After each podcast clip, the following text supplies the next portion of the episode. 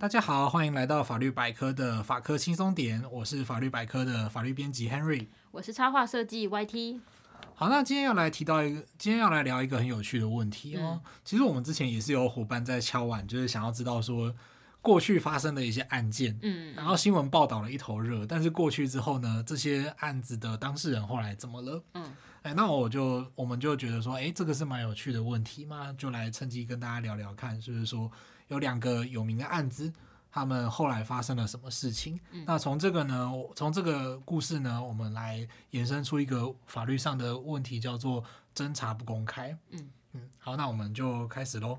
我觉得这一集讨论的主题应该是 Henry 的强项哦，因为你不是，我记得你是主修刑法的嘛？啊，对，我研究所的时候是主修刑事法学，就是专业杀人放火这样。对啊，所以呢，这个主题算是我比较熟悉的部分，当然不会比一些有司法实务的经验。司法实务经验的律师、检察官还要好啦，嗯，也是跟大家分享一些我的观察。话说，YT 有没有好奇过啊？为什么有时候你在电视或 YouTube 上面会看到一些新闻，然后会出现那种警察抓坏人，然后在现场开枪，然后真的有枪声的影片？嗯，然后觉得说，哦，原来记者这么辛苦啊，就是要去现场冲锋陷阵啊，或者是好奇说，诶，这些记者这些影片到底是怎么样到记者手上的？我那时候看到新闻有这种画面的时候，那些现场实况，我本来是想说是不是那个警察，因为通常我会想说在现场嘛，我怕之后会有一些证据，嗯、或是万一出了什么事，有责任厘清啊，会录影啊，对。然后我在想说他们是不是把那个录影提供给记者播放，对或者是直接抠那个记者到场嘛？我想说哇，超拼命的，马上杀来，记者可能被流弹击中之类的吗。对，其实这个会牵涉到一个问题，就是说，哎、嗯，刚刚 YT 讲到很重要的是提供给记者，嗯、那为什么要提供给记者呢？嗯、我们先来聊聊看两个有名的案子。嗯、那第一个案子呢，就是二零一七年的时候，在台北南港的一个刑事案件，嗯，它普遍会被媒体封封一个名号，叫做南港小魔奸杀案。嗯、我不晓得 YT 有没有听过？听过，那时候真的占据各大头版。其实我觉得我对这个案子反而没有特别的感觉，哦、我自己那个时候不晓得为什么我都没有。听过，就是二零一七年，哎，好像是我还在念研究所的时候，嗯、但我都没什么印象，这样，嗯嗯、我我也觉得很奇怪。嗯、那这起案件是怎么样呢？就凶手是一个男性，对，那他好像就是有各种就是骗色的前骗骗色的黑历史，嗯。那他这次呢是谎称要拍摄平面广告，然后骗被害人出门。对。那性侵并且杀害被害人。对。过程当中呢，他谎称一个良性女女模，就是谎这个良性女模当时是他的女朋友。嗯。那谎称说，诶，这个他女朋友呢跟他一起把被害人骗出来。嗯。那为什么呢？目的是为了要扰乱侦查的方向，然后希望让自己可以脱罪。嗯。后来呢，检检警就传唤这个。梁姓女模特到现场说明，到检警那边去做调查。嗯，但是呢，凶手这样子被警察抓到了说谎开脱的这些说法，就是他那时候说他跟他一起把对跟这这个女模跟他一起骗出被害人。嗯嗯、对，哎，这些话为什么记者会知道？好像有点奇怪吗？嗯，就如果不是检警内部有人把情节交代清楚，哎。我记者哪知道说，哎，今天传唤这个女生来是要干嘛？嗯，就我后来新闻马上就爆出了哦，蛇蝎女嫉妒被害人，教唆男友奸杀之类的标题，哦、那让对，那让这个女魔受到庞大的舆论攻击，嗯，就铺天盖地这样子，真的，好像有上万则留言吧，让她身心受创，那工作也受到很大的影响。嗯，后来她虽然有获得刑事补偿的两万元，嗯，那受到的言语攻击是很难恢复的，而且事后听说她。在获得不起诉处分之后，嗯，就很多人急着去他那边删留言，对，好笑哎，啊，真的是很很糟糕吗？对啊，对，那直到今天，就是他好像名字也改了，嗯，那他的脸书跟 IG 看起来也是很少发文，嗯，那有少数的粉丝就是会去点赞，然后帮他打气，不过看得出来他可能就是工作啊，他的处境跟以前都会很不一样。我觉得他那个事情那时候真的是蛮蛮大的，我虽然不知道你那时候为什么 印象对，我也不知道为什么我都没听过。但他那时候真的就是网络上各种那种言论都会把那个女模特儿讲得非常难听。嗯，他我想他那样的情况的话，整个人的声誉生活一定都受到严重影响。那你刚刚有说他有补偿两万元，那是补偿什么？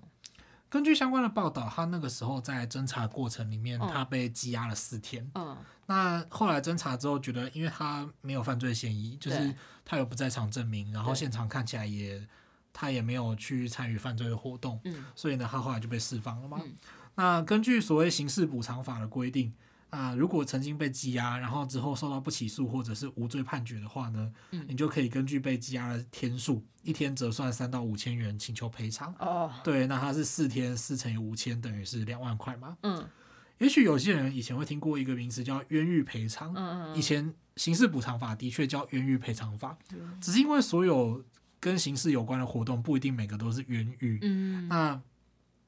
为了要证明，后来就改名叫刑事补偿法这样子。嗯，好，原来这个赔偿是他的羁押天数。对，我还想说什么，然后，但是他实际上其实应该说重创他最多的，应该是那些网络上的那些言论吧。对。但是我觉得这真的是要抓要求偿，也只能找那些躲在键盘后面的人，很很，我觉得很无力呢。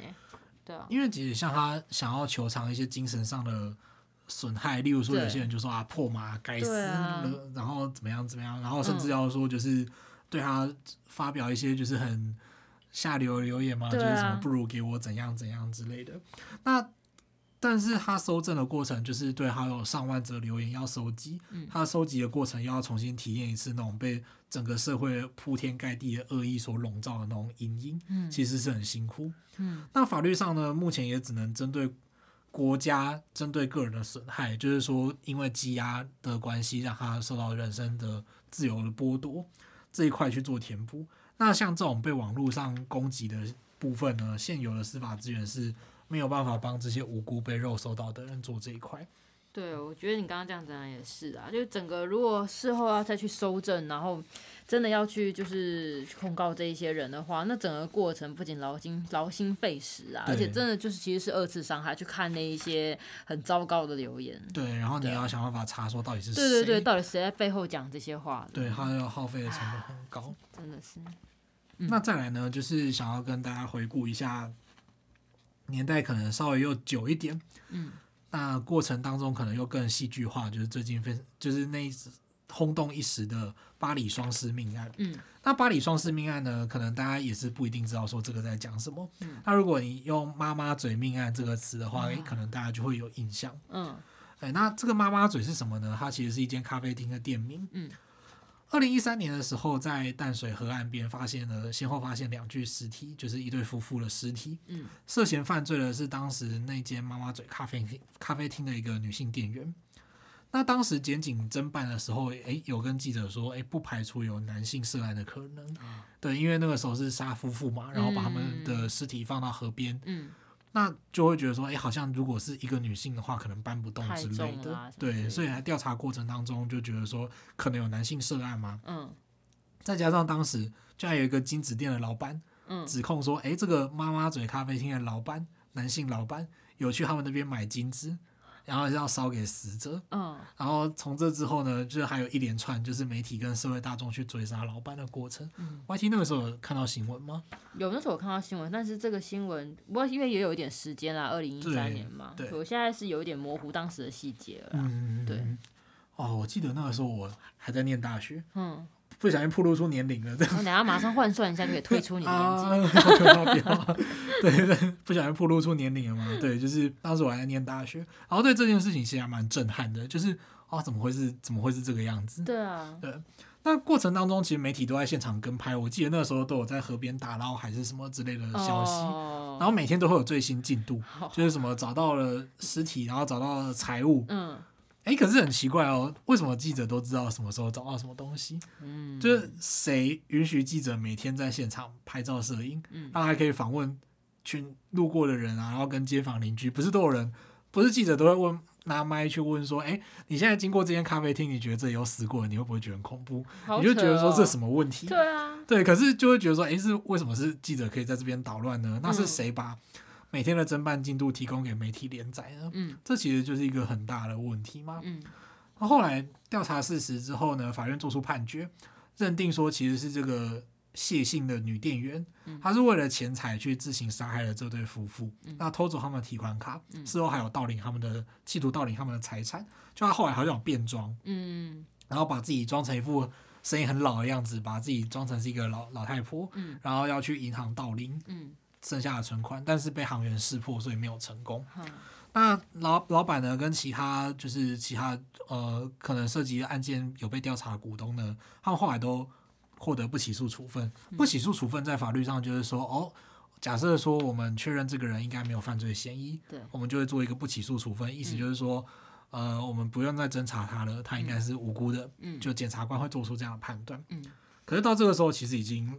来不及了。对啊，那时候这样子每天的拍摄，然后一直是连载这些最新的东西。对，而且事后看一些报道啊，就是说记者就是把麦克风递给老板，然后老板就说我没有杀人。哎、嗯，结果记者隔天就说凶嫌矢口否认杀人。哇，这个直接直接下定论叫凶嫌了。对对对，就是记者都下标题下这样子。对啊。然后当时我还有看到那种很夸张的什么。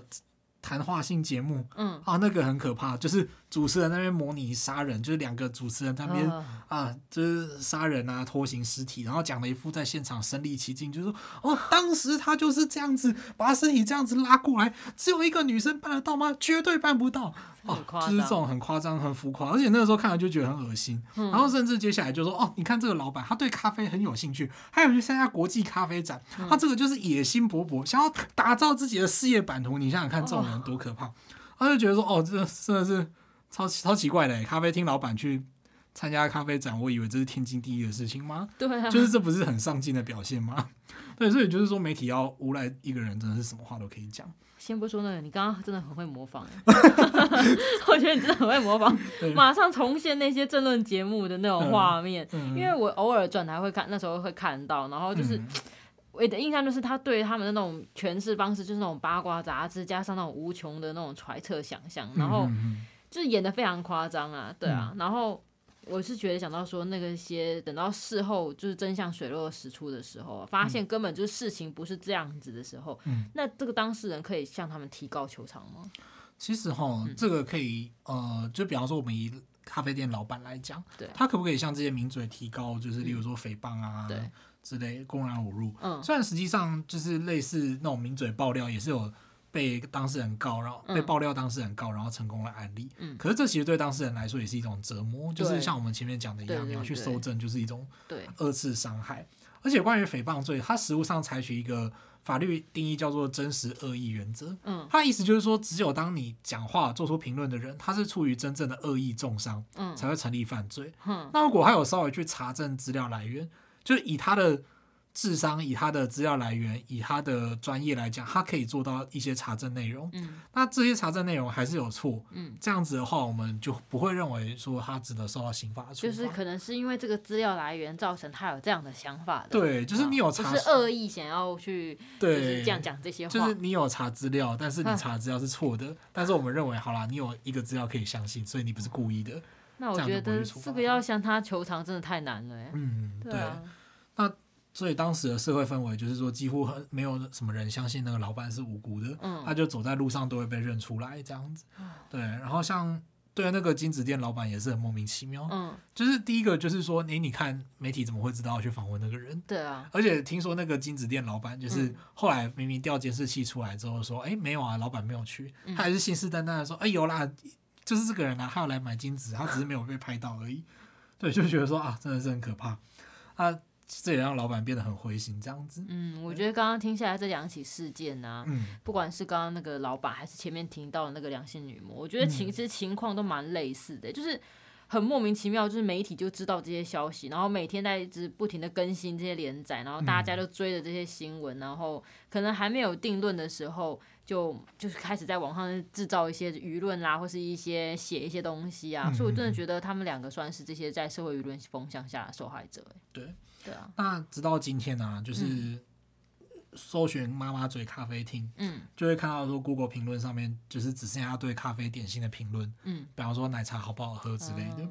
嗯、那少数的评论其实还是会有说哦，就是哦几年前曾经出过案子的地方之类的。嗯、哼哼啊，但是也有其他评论是说，哎，就是会说老板加油这样子。嗯，那其实我觉得就是这个老板大概一辈子都是希望说自己只是开一家普通的咖啡厅，嗯，那不是因为牵涉到杀人案件才会变得那么。出名，嗯，很多人也许会说啊，你这老板就是炒新闻啊，干嘛干嘛。我是觉得说，真的体会过那种整个社会满满的恶意的人才不会这么想。对啊，谁、嗯、会想要用这种很很很糟糕、很惨烈的事情来炒新闻、炒声量？真的是伤脑筋。对啊，而且我觉得现在网络上除了这种排山倒海的这种攻击骚扰，而且很多人都会在网上肉搜，嗯、就是很多人会说啊，你关掉电脑就没事，但是这些东西不是只是关掉电脑，你关掉电脑，它也入侵了你的生活。对，就是你的左邻右舍、啊、你的亲戚都会受到。打扰，觉得哎，你是你你家谁谁谁，对啊，对，然后可能他会把你家的所有的亲戚朋友都挖出来看什么人，对，然后甚至是把你的脸书公开照片挖出来，然后对什么平常常常出去吃大餐很贪婪，所以会杀人，什么都能拿来讲，什么都能拿来讲。对，那其实为了防止这些悲剧再次重演，这个有一个问题在呃我们的司法改革里面很常被提到，那就是什么怎么样落实所谓的侦查不公开。我现在觉得你们哦，我现在经验告诉我，你们刚刚只讲侦查不公开这五个字，对，听起来字很少，法律上字很少，解压缩以后都是很多字的，嗯，所以来 Henry 帮我们说明一下，到底侦查不公开是什么？就是为何不公开？好，我们马上来解压缩五百字中。嗯、好，好，侦查不公开这个原则呢，它其实规定在我们的刑事诉讼法里面。刑事诉讼法就是一个人犯了刑事案件之后，嗯、他会透过什么？我们会透过什么样的流程去调查？嗯，然后来决定他有没有犯罪？嗯，的一个判决的过程。嗯，当然就是刑事诉讼法。那它是规定在第两百四十五条。啊，没有太习惯了，以前就是带读书会还是干嘛的时候，都会讲法条就讲出来了这样。那还有一个是规定比较细节的，就是侦查不公开作业办法。嗯，那这些就是侦查不公开的规定。嗯。它规定是说，所有跟侦查有关的人员，尤其公务员，嗯，他们呢不能够把因为工作所知道关于侦查的这些事情泄露给无关的人，嗯，那这个目的有两个，第一个呢就是保护相关的人，例如说相关的被告啊，然后证人不会受到伤害，那他们的身份不会暴露出来，那尤其像最重要的就是刚刚我们讲的，要避免这些舆论未审先判，对，那第二个呢，则是他们要去确保。检察官、警察侦查的优势就不会打草惊蛇这样。嗯、那这个规定呢，其实从前面的故事大家就可以知道说重要性了，就是它真的很重要。嗯，我们讲刚刚讲那些理论都讲的很随便啊，但是呢，实际上，呃，我们从前面的故事就可以听得出来，这个后果会很严重嘛。对，刑事程序有一个很重要的概念，就是无罪推定。对，在证明一个人有罪之前呢，不能让他受到跟有罪之人相同的对待，嗯，那很重要一点就是要让他受到公平的审判，嗯，那如果说你先暴露出来，让大家都觉得说这个人是坏人，嗯，那法官在审判的时候就会受到舆论的压力影响，嗯，其实这对法官来说也是一种，呃。很很大的无形的压力，是对对，就会怕说你办出来的呃，你你判决的结果会跟现在的风向不合，或者是什么之类的。那万一这个人真的是无辜的时候该怎么办？对，那或者是说他可能会影响到检警侦查的方向吗？嗯，就是每天都被要求要破案还是干嘛？啊，而且如果。就是回顾到我们前面的讨论的例子，嗯，受到媒体公审之后呢，这些被公审的人他们受到了伤害啊，对，就包括说亲友，甚至亲友可能也会对他不谅解，嗯，那他之后也别想找工作了，嗯，对。实际上还有曾经有另外一个例子是，曾经有一个女性记记者被传唤，嗯，就是跟呃，当然是跟共谍共谍有关系，就好像有一个男生接近她，然后跟她打探一些情报之类的，哦。对，结果不知道为什么她被传唤之后，隔天媒体就都知道这些女这位女性的身份，嗯、然后还放上她的照片，就说：“哎，前任女记者担任共谍，要吸收调查官。嗯”那虽然后来这个案子呢，是因为哎，其实当初当初那个接近她的男生打探消息，嗯、都打探一些公开消息，嗯、后来被检察官认定说：“哎，没有涉及到国家机密，嗯、所以呢是不起诉。嗯”但是这个记者呢，他就失去了媒体界所有的工作机会，嗯、他只能靠妈妈的资源来过日子。嗯，对。那后来呢，他即使找到工作，老板也他的老板也是建议他，就是说对外是用不同的名字来避免争议。嗯，而且他最后就是在等不到公道来临之前，他就因病过世了，这样、哦、就是抑郁而终。哦、所以说，虽然理念上讲起来，哎，好像很轻描淡写，但是。侦查不公开，它其实会真切的影响到一个人，这样。嗯，就所以他刚刚你讲了嘛，他重点他的目的就是两个，一个就是呃，先确保在说这个整个侦办过程中，一些保护相关他的一些的人，他可以不会受到伤害嘛，身份不会被暴露。嗯。然后第二个是为了要维持那个先避免打草惊蛇这种情况。对可是我觉得这个有一个突然间觉得差题啊，算差题，嗯、就是觉得从事这样的工作的人，不管你看讲公务员啊，或者是我在想律师吧，应该也是。嗯他从事这些工作的人心理压力都很难排解，因为你不能泄露给不相关的人，那就包括你的亲朋好友吧。对，就你要抱怨工作的事要非常小心的。对，所以工作上都只能跟自己的同事抱怨，就是大家互相伤害这样子。哦，真的耶。这其实是很重要的职业道德，嗯、就是因为毕竟像侦查不公开，它是一个会影响到社会治安跟影响到相关人的权益、人身安全的守则，嗯、所以当然是需要很小心。所以从事相关的工。工作的人压力很大是必然的，嗯，所以大家对于这些检察官啊、警察、公务员，其实大家都是要体谅他们很辛苦这样。那像那个打草惊蛇这个部分呢、啊，我其实之前看新闻的时候也常常有这种感觉，就是觉得那个新闻都报得很清楚，但是犯人有时候还没有抓到，这样子一开电视不就都知道警方进展？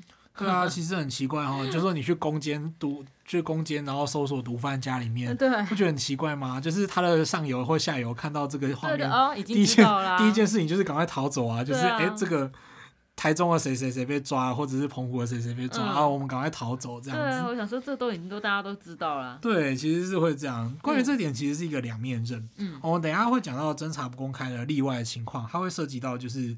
警方进展这件事情到底能不能拿出来讲？哦，所以刚刚讲侦查不公开，它是有例外情况，所以它的例外是怎么样？对，它的例外呢，嗯、就是说，哎、欸，其实有，它规定在侦查不公开作业办法里面，嗯，它比较详细的去定义说，哎、欸，侦查期间哪些人不能公开哪些内容。然后哪些内容呢，不能够被公开？就是侦查有关的进度，然后侦查有关的新政，就例如说，哎，我们现在找到这个人，我们觉得他是有罪还是无罪，这些东西其实是不能到处拿出来讲的。嗯，不过也是有例外，例如说重大的案件有公开说明的必要。嗯，啊，例如说什么，哎，某个政府单位、政府机关爆炸，假设说只有这种案例好了，那就必须要去说明说，哦，现在情况是怎么样，我们已经锁定凶嫌之类的。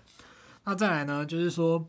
必须要告知民众，让民众便于防范。嗯、啊，比方说某某棒球场被人家放放置爆裂物，请大家今天不要去看棒球，嗯，之类的。嗯，啊，或者甚至呢是请求社会大众提供线索，嗯、或者协助指认。嗯、啊，就是说这个人现在逃到某个县市，然后身上有枪，大家要注意，然后身上有刀疤什么的。嗯、那再来呢，还有一个很重要的功能就是。针对媒体的不当报道予以澄清，嗯，对，就是媒体比方挖到一个东西，然后就拿出来讲天花乱坠，这个时候呢，理论上应该要出来去公开侦查的进度，然后来澄清媒体的报道。哦，不过通常像这个理由的话，就是比较容易越描越黑吧？好像哦，对，对啊，所以我这样听下来，你刚刚所谓的例外是特定会比较针对一些比较大的案子，或者是可能你刚刚讲嘛，就是犯人可能在逃亡的，嗯，所以需要让大家能够留意安全啊，协助通报之类。那这样听起来也算有道理，嗯，规定是听起来有道理没有错，嗯、但是有时候我们要注意的是，这些理由到底会不会有时候有点腐烂？嗯，就是说，哎、欸，我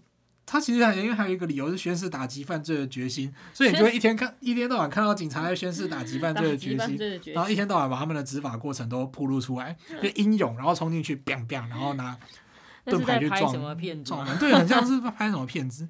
然后其实甚至还会有发现一些事情，就是说，实物上曾经出现过，就是也是有被呃检察官、警察抨击的一个点，嗯、就是某个队长，嗯，就是为了要塑造出他的英雄英雄形象，嗯，所以呢就用了错误的方法攻坚，然后让这个。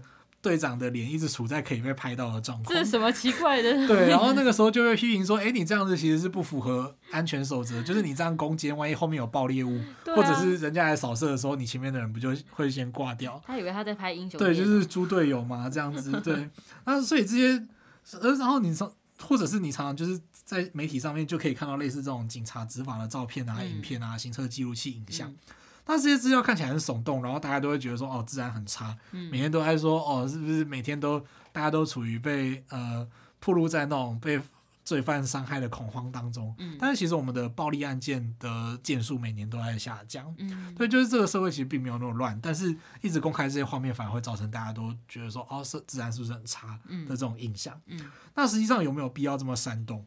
或者是有比较中性的方法，可以达到我们前面讲的那些例外的目的。嗯，例如说，你只要公布公布嫌犯的照片，嗯，或者是公布他的身体特征、他的名字之类的，嗯，你就可以不用那么的耸动的去把那些画面都截录，画面都截录下来，这样子。甚至说，其实大家努力一点去上网的话，你就会发现说，哎，其实警政署的网站。其实就有那种通缉犯的照片哦，对，然后或者是车手的照片，嗯，就你可以看一看就好，那、嗯、不需要把那个画面都放出来这样，嗯，对。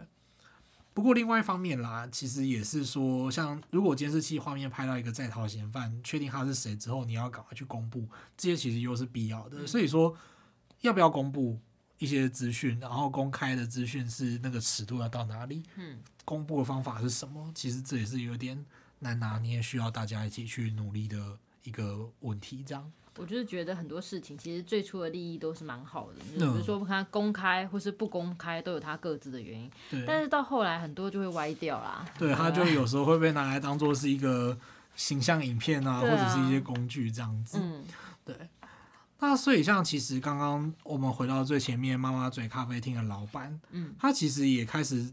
针对这这个侦查不公开的问题，嗯、他也有跟司法司改会啊，然后跟一些媒体合作去接受访问，嗯、然后投入一些活动，对侦查不公开提出一些建议。嗯、他是希望说有关单位可以改善这个问题，这样蛮好的。对，嗯、那对啊，就是侦查不公开，我们其实也是要重新检讨一下这件事情。就是说，像我们自己业界对于检察官、警察、媒体这种批判声音也是有，嗯、为什么呢？就是说新闻记者要独家。他们就会跟检警讨好关系。嗯，那检警如果为了要营造一些形象的话，他们就会放消息给记者。嗯，那最重要就是说，如果没有快速的破案，哦，比方说今天早上什么某某地区发生枪响，嗯，然后大家都会想要知道说，哦，我最好就是五小时之内就要破案这样子，那民众就会。大家就会打电话啊，然后给打电话什么爆料啊，什么打电话去警察局啊之类的，给大家很多给检警很多舆论的压力。嗯、那这也就迫使他们需要把消息放出来，哦、就赶快我们三小时就锁定嫌犯，哦、然后再三小时抓到人啊，万一结果你抓错人，那怎么办？啊，问题是先被抓到这个人，可能就会先被网络公审一轮这样子。对对对，我觉得你这样听下来，刚刚不管是记者也好，还是检察官、警察、人民这些东西，真的都是一环扣着一环呢。嗯、我觉得彼此互相影响嘛。嗯，对啊。那嗯，我们今天的这个节目内容其实还蛮算蛮沉重的嘛。嗯。就是希望大家可以带着戒慎恐惧的心态去面对你所听或看到的东西。嗯。那我们来复习一下今天的法律点哦。第一个呢，就是刑事案件的侦查过程，原则上必须要不公开，它必须要去保护相关的涉案人的名誉，那同时确保检察官跟警察的侦查优势。第二个呢，就是侦查不公开的有一些特别例外的理由，像是必须要呼吁民众注意啊，或者是澄清不实的谣言，然后请民众提供线索之类的。但是现在这些例外的理由是不是有被滥用，值得我们观察。那最后呢，就是身为媒体阅听人的我们，其实应该要把自己把持住过度的好奇心，那也不要看到媒体的报道就做出反应，也不要再轻易的在网络上发表一些言论，然后到一些人的。